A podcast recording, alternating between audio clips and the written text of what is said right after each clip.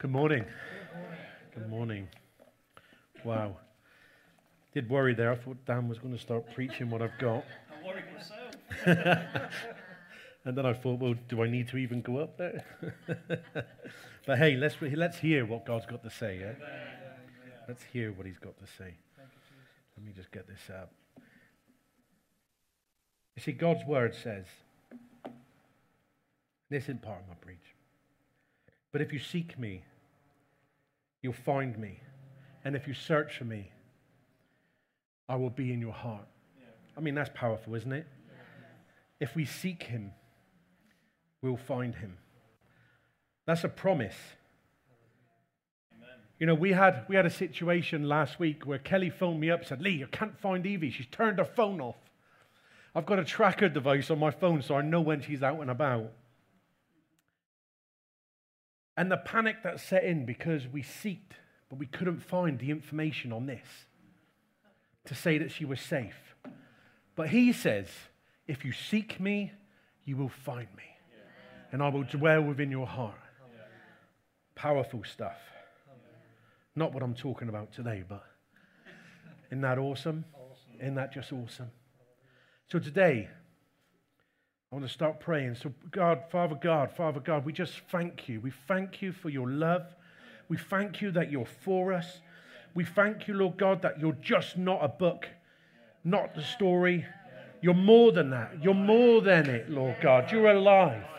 And we thank you, Jesus, that you are just so much, that you give so much, that you love each and every one of us beyond recognition. You cannot recognize how much He loves you because it's bigger than that. It's bigger than what our minds can think. So we thank you, Jesus. Let this word that you have given, Lord God, let it go in. Let it be like the seed, Lord God, floating in the air. And let it plant on good soil, Jesus. We just pray that in your name. Amen. You see, today I'm going to talk to you about something that we normally only hear. We normally only hear this around Easter, but it's relevant for every single day. It's relevant every single day. Let me tell you something. He is risen. Amen. Whoa. Hallelujah. We could finish right there. He is risen, Terry. Amen. We can end this. We can end it right now and have a cup of coffee because he is risen. He is risen. So today we're going to look we're going to look at this story. So today I'm coming from Luke, Luke 24. Now, on the first day of the week, very early in the morning, they and certain other women went to the tomb to bring spices that they had prepared. You see, because it was the Sabbath, they weren't able to go to the tomb before the Sunday morning because that's what the law stated. So they had to prepare the spices. Jesus was buried. They had to prepare the spices. Now, these spices ain't like what we think of putting in our bolognese, Jen. these are spices to stop the smell of rotten flesh. Let's put it like that. Okay? So they prepared these spices with aroma smelling oils. But when they arrived, they found that the tomb was empty. The tomb was open. The stone had been rolled away. And they went in and there was no body. There was no body in the tomb. Can you imagine? Can you imagine? Kelly went on her phone and went, Why is Evie's phone off? Where is she? Imagine arriving at a tomb. You've been preparing for two days because you love him so much and you've been preparing to coat him in this oil to bless his body. And the stone is rolled away. And not only that, you look inside and he's gone. Hallelujah. Now, my heart, Kelly phoned me and she went, I cannot find Evie. She's turned her phone off. Immediately, as a dad, I went, Oh my goodness, you see it on the news so often. Where is she? Imagine knowing that you've just spent three years with somebody and you've heard the stories and you've heard him say and you believe him to be true. And he's gone. His body is gone. And yes, He had explained it before, which we'll get to.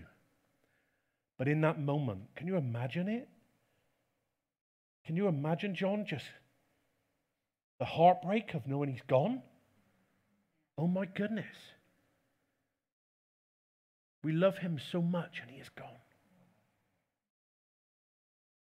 I think the first thing I'd have been doing was looking for the Roman soldiers to slay because they must have took him. But it doesn't end there, see? See, and the ladies, it said here, were, were greatly perplexed. They were in a, a world of bewilderment, a world of anguish.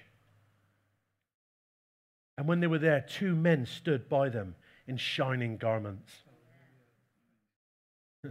and then they were so afraid that they bowed down and planted their faces in the earth. But they said to them, Why do you seek the living among the dead? He is not here, he is risen. Remember how he spoke to you when you were still in Galilee saying the Son of Man must be delivered into the hands of sinful men and be crucified. And on the third day he will rise again. You see, then they remembered his words from anguish and upset, upset and being perplexed in that, oh my goodness, where is he? Oh my goodness, where is she? To walking across a street and going, oh, there she is. What a relief to go, yes. Because when we are in this place, when we are in a place, a Friday and a Saturday place, we have witnessed the mutilation, we have witnessed the execution, we have witnessed the burial. When you're in that place, this thing up here goes running. And this thing in here, we struggle to hear. So they remembered. They remembered his words and they went running back. They went running back to the 11 and told them. They went running back. But the words it says in verse 11, the words it said seemed like idle tales. Idle tales. But then Peter, Peter arose and he ran to the tomb. And when stooping in, he saw that the linen cloths had been laid there by themselves. So he departed, marveling to himself at what had happened. Wow, he is risen. He is risen and he is alive. We're a little bit late for Easter stories. But I'll tell you now if you can just hold on to that fact, no matter what you go through in life, He is risen. We do not seek Him in the place of our heartache. Okay? We seek Him not in His death, we seek Him in His life. So in that heartache, we can seek His life. He is risen. You see, we need to have reassurances. If you're anything like me, you need to be reassured that this truly happened. And one of the things that occurred to me when the gospel writers, Matthew, Mark, Luke, and John, wrote the gospels and they wrote about his resurrection, there was something significant to me. And that the ladies confirmed that he is risen. That may seem like a throwaway comment. But back in the times, a lady's word would not have had much credence in this situation.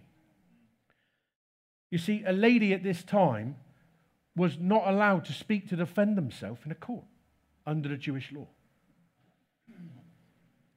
You see, Matthew, Mark, Luke, and John could have quite easily have just said, Paul and Peter found him. They found the empty tomb. They witnessed the resurrection because it would have given it more stature, but they didn't because they do not believe in idle lies. You see, how I know that to be true? In 2 Peter 1,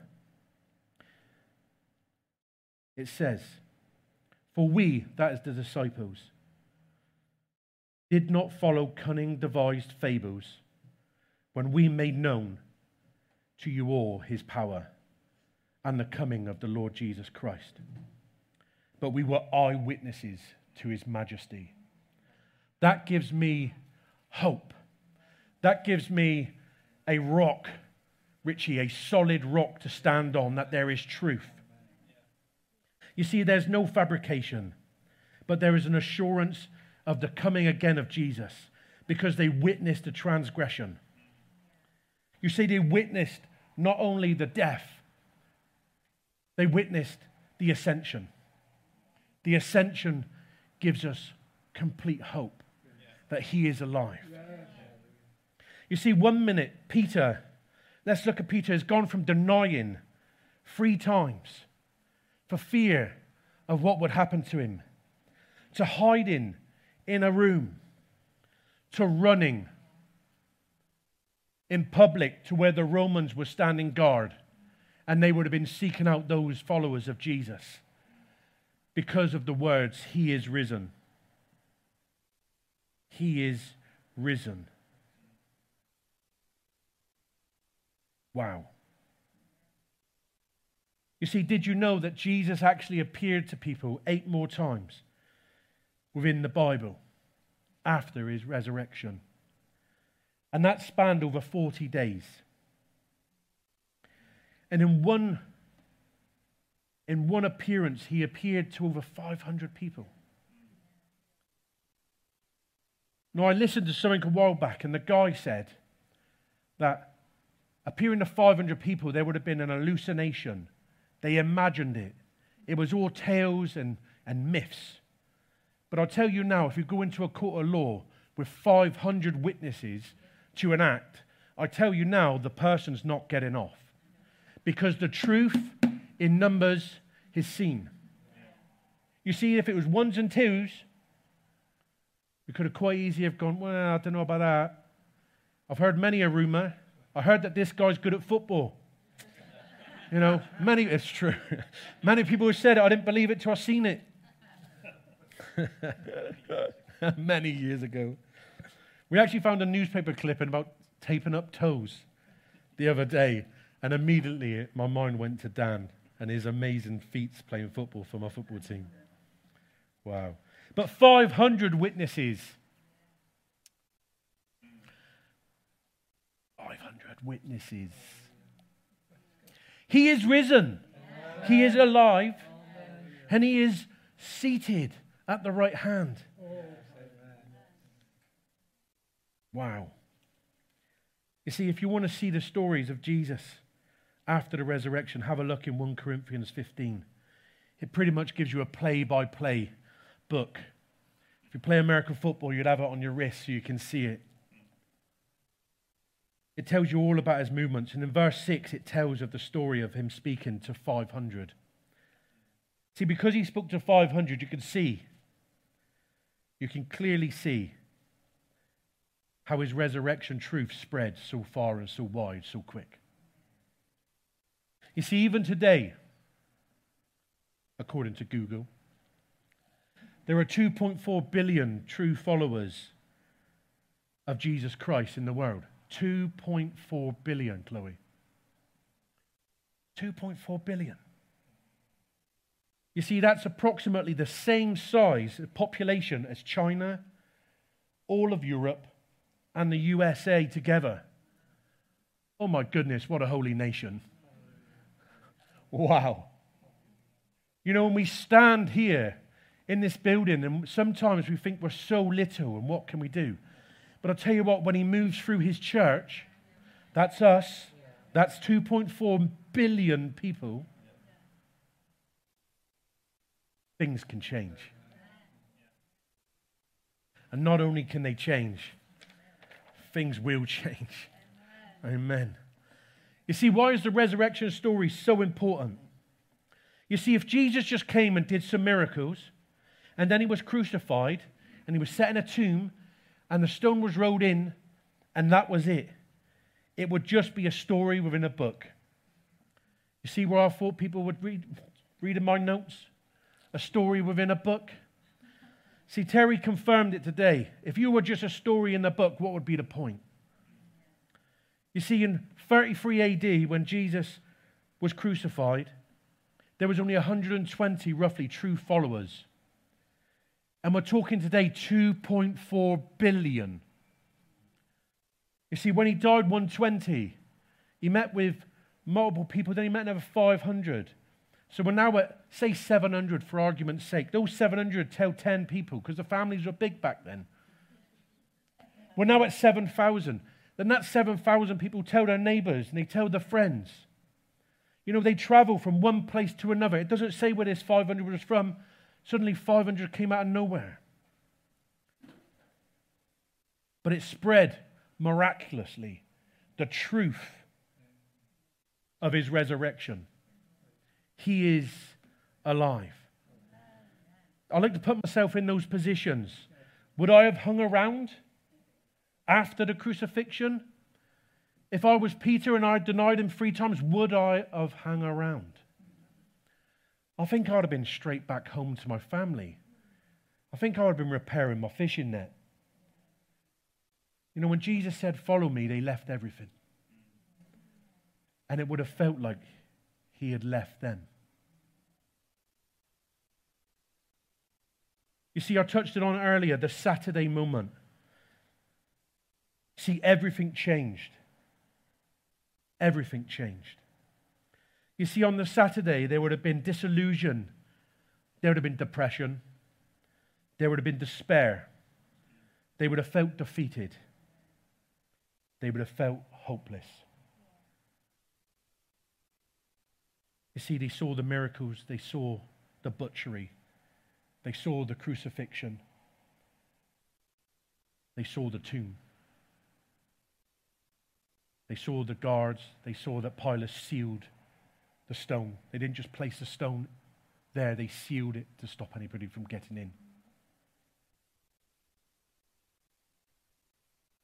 There would have been complete and utter heartbreak and heartache. But the story didn't end there. Hallelujah, the story didn't end there. You see, everything changed. Everything changed at the resurrection of Jesus. They went from disillusioned to triumphant. They went from depressed to courageous. They went from in despair to strong.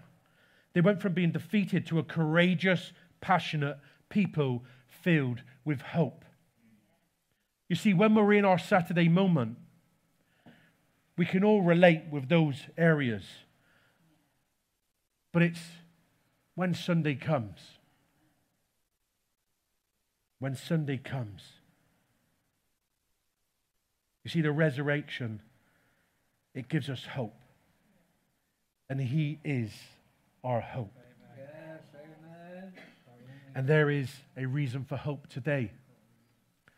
You've not come here today because there is no hope. You came here today because you know Jesus is our Redeemer. You know that He lives. You know that He's for us, not against us. So there is a reason for hope today. You see, we have been completely forgiven. Completely forgiven. In 1 Ephesians, it says, In Him we have the redemption through His blood and forgiveness for our sins according to the riches in his glory. We have redemption through his blood. It wasn't just a body broken, it was for a reason. Full cost was paid at the cross. You see, you're no longer afraid to die.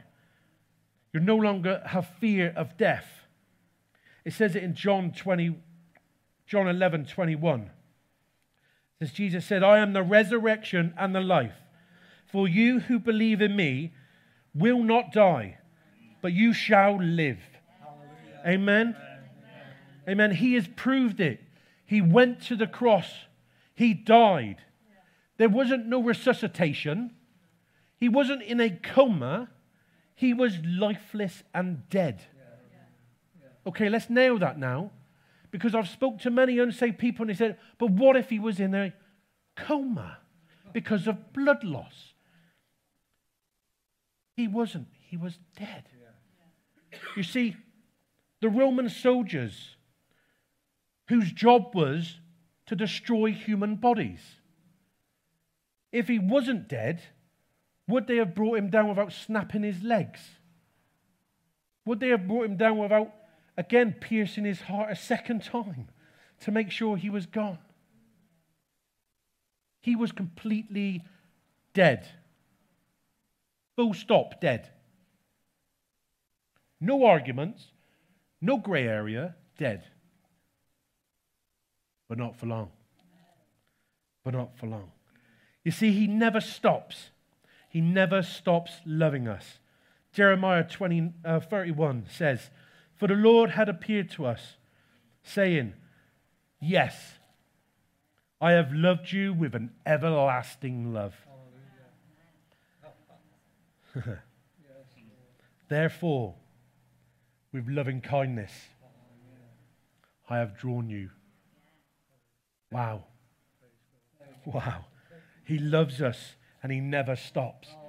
And that's even if I walk out of this room and I sin. He never stops loving us.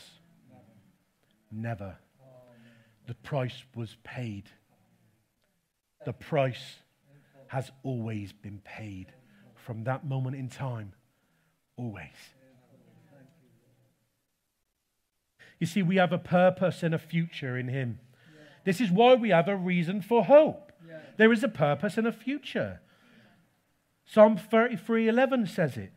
Jeremiah 29:11 says, For I know the thoughts I have towards you, says the Lord, thoughts of peace and not of evil, to give you a future and a hope. There is hope for today. Let me tell you something. Going through a Saturday, in, um, Saturday, going through a Friday, witnessing the heartache, feeling the pain, there is hope for today because he is risen.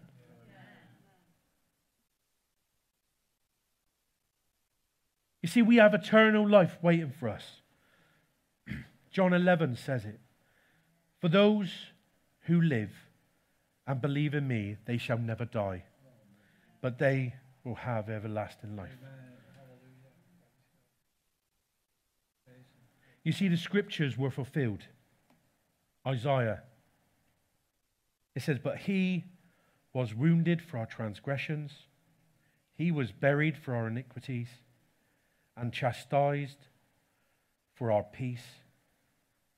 And chastised, chast, oh, ah, I can't even say it, but the chastisement, oh, I can't even say it. You know what I mean. chastisement, thank you, Daniel. Chastisement of your peace was upon him and by his stripes we are healed. There is fulfillment. He is God in the flesh.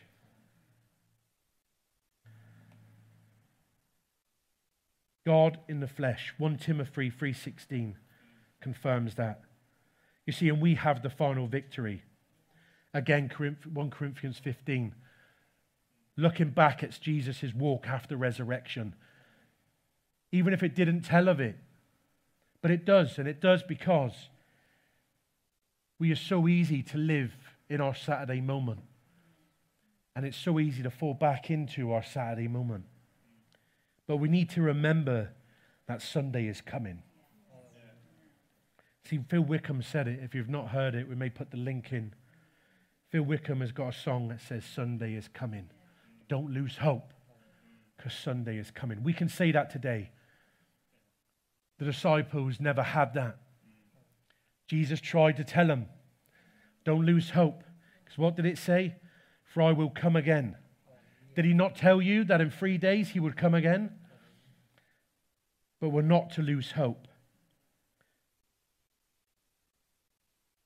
See, I've lived that Friday and Saturday moment recently. And I won't go into details, but I've lived the Saturday and Friday moments. I've lived the heartache. I've lived the depression, the despair, the defeat, the hopelessness. Let me tell you something. The only thing that got me through was when the Holy Spirit said to me, He is risen. Do not base your hope in tomorrow, but put it on a firm foundation that He rose again and He has ascended for you and He is speaking with the Father about you so I could get through my journey.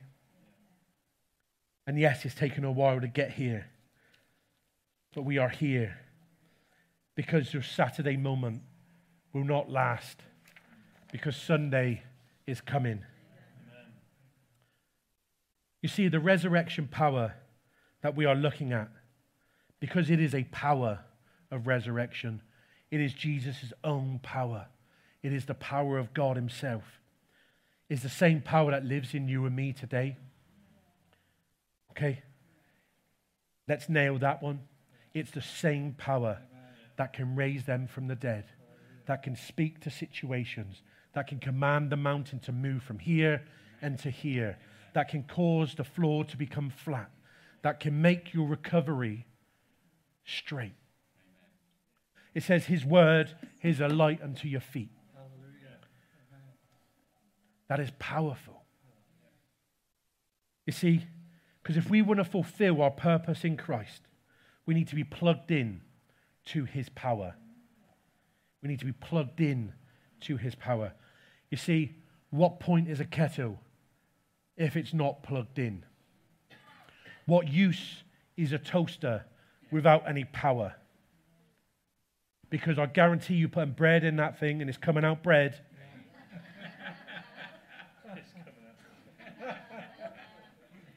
See, what use is it if we do not plug ourselves in?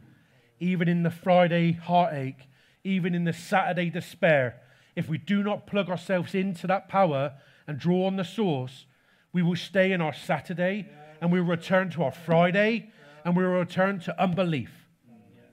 And that is not his purpose or his plan for any one of us. You see, Ephesians 1 19 and 20 says, What is the exceeding greatness of his power towards us who believe?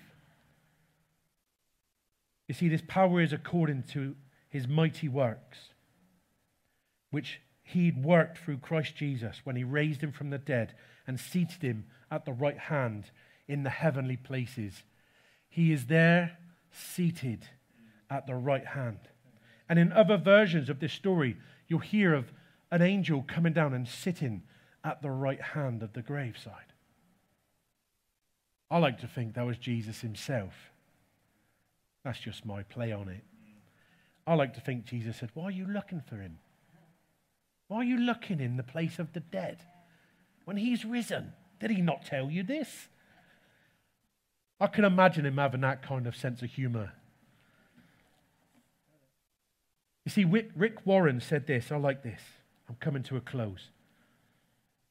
He said, if God's Spirit can raise Jesus from the dead, it can raise a dead marriage today. Yeah.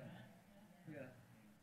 You see, if God's Spirit can raise a dead man, it can raise your dead career today. Yeah.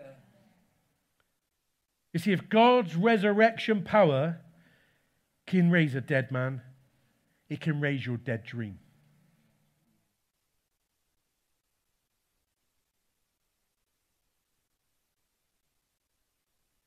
You see, God's resurrection power can change everything today. It can change everything today if you plug into the source. I would even say if God's resurrection power can raise Jesus. It can give you a healing. It can give you strength. It can give you salvation. It can give you the love for yourself. It's so easy not to love yourself. But if we know the truth that He loves us unconditionally, just as we are. His power can let me know that I can love myself. Because I'm enough. I'm enough for the King of glory. I'm enough for the God who reigns upon high. In Max Lucado's book, The Unshakable Hope, little plug there. It says this it says, People of the promise, hold on to the unshakable hope that hinges on the resurrection of Christ. The Christian hope depends entirely, entirely upon the assumption that Jesus Christ died a physical death. He vacated an actual grave and then he ascended into heaven, where at this very moment he reigns as the head of the church. You see, the resurrection changed everything. It changed everything. See, people of the promise, hold on to the unshakable truth, the unshakable hope. And it hinges on the resurrection of Christ Jesus. But we need to know that He came, that He died, that He rose again, and He ascended. There's no point rising again if He didn't ascend. There's no point dying on a cross if He weren't going to rise again. And there was no point God sending his only beloved Son to die for us if he wasn't going to return in glory. And there was no point returning in glory if he wasn't coming again. Amen. You see, if we know this unshakable hope, we can go from fearless, fearful into fearless. We can go to hopeless into hopeful. We can go from being cowards into courageous. We can go from being powerless into the most powerful. But only if you confess that He is your resurrected hope. He is our living hope. Now, yesterday, forever. We need to hold on to that knowledge and never let it go. It has to be unshakable in your thoughts, it has to be unshakable in here that He is my risen Savior. And that no matter what tomorrow brings, to Him be the glory. Amen. Amen. Amen. So, Jesus, we thank you. Jesus, we thank you that you are the unshakable hope, that you give us a hope for today, a hope for tomorrow, Lord. And it isn't based, it isn't based on what you can do for us, it's based on what you've done for us. Amen. Lord, and we just thank you. We thank you that you love us unconditionally. We thank you that even in the darkest moments, Lord, you are there. That we cannot run from your presence, Lord Jesus because you love us so dearly. Lord, that you gave us a purpose, Lord God. That you've gone to prepare a place for us, Jesus. We thank you, Lord God. And we say, Lord Jesus, that our hope is in you. And we love you for it, Lord. We praise your name, Jesus. Amen. Amen. Amen.